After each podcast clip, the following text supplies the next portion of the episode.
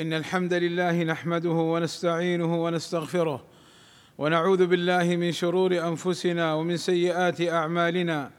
من يهده الله فلا مضل له ومن يضلل فلا هادي له. وأشهد أن لا إله إلا الله وحده لا شريك له. وأشهد أن محمدا عبده ورسوله. إن أصدق الكلام كلام الله وخير الهدى هدى محمد صلى الله عليه وسلم. وشر الأمور محدثاتها وكل محدثة بدعة وكل بدعة ضلالة وكل ضلالة في النار. أما بعد فاتقوا الله عباد الله كما أمرنا بقوله يا أيها الذين آمنوا اتقوا الله حق تقاته ولا تموتن إلا وأنتم مسلمون. عباد الله إن العطاس نعمة إذ يخرج عن طريقه ما كان بقاؤه مضرا به. ومؤذيا له من الأبخرة المحتقنة في دماغه التي لو بقيت فيه أحدثت له أدواء عسرة. فالعطاس نعمة عظيمة من الله عز وجل على الإنسان فشرع له حمد الله على هذه النعمة. وقد أخبرنا النبي صلى الله عليه وسلم أن أبانا آدم عليه السلام عطس فقال له ربنا سبحانه وتعالى يرحمك الله يا آدم. قال رسول الله صلى الله عليه وسلم لما خلق الله آدم ونفخ فيه الروح عطس فقال الحمد لله فحمد الله بإذنه فقال له ربه يرحمك الله يا آدم.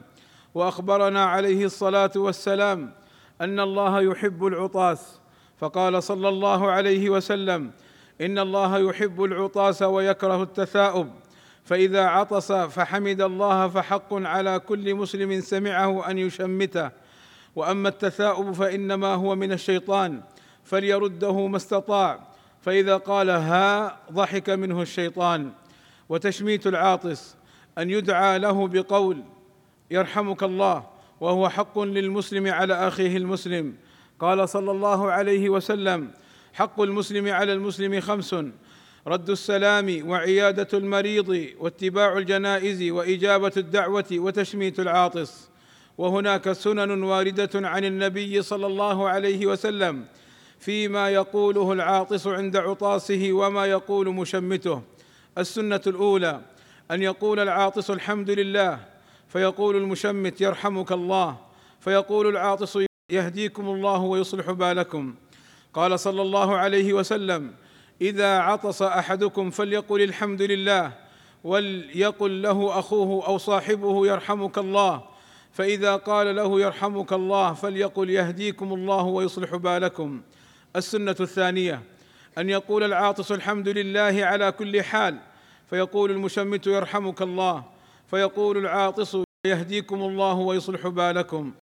قال صلى الله عليه وسلم إذا عطس أحدكم فليقل الحمد لله على كل حال.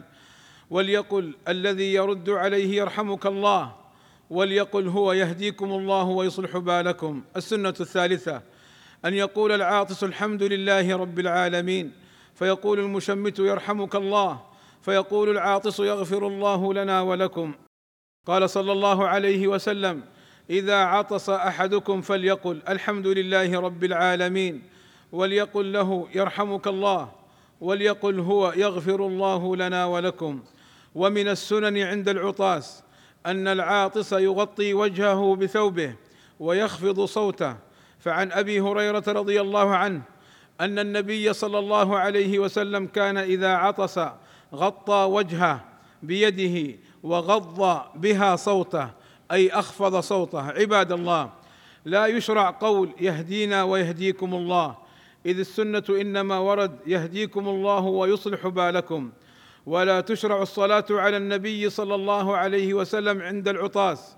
فعن نافع أن رجلا عطس إلى جنب ابن عمر رضي الله عنهما فقال الرجل الحمد لله والسلام على رسول الله. فقال ابن عمر رضي الله عنهما وأنا أقول الحمد لله والسلام على رسول الله ولكن ليس هكذا علمنا رسول الله صلى الله عليه وسلم. علمنا أن نقول الحمد لله على كل حال. أسأل الله أن يوفقني وإياكم لما يحبه ويرضاه وأن يغفر لنا الذنوب والآثام. إنه سميع مجيب الدعاء.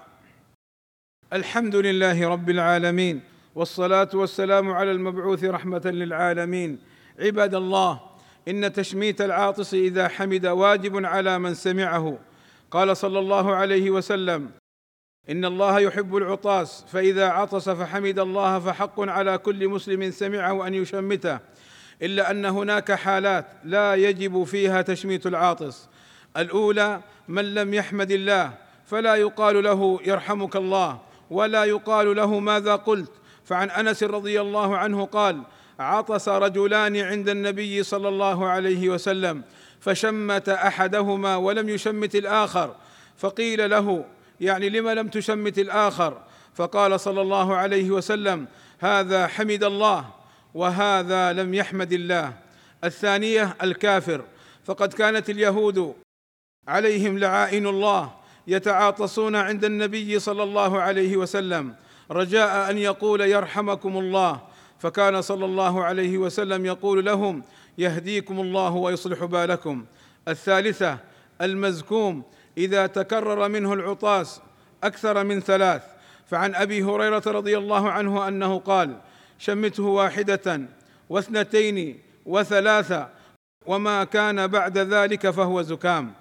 الرابعة من عطس والإمام يخطب فإنه لا يشمت. الخامسة إذا كان العاطس في حالة يمتنع عليه فيها ذكر الله كما إذا كان على الخلاء أو كان في الصلاة عباد الله التشاؤم من العطاس من عادات الجاهلية.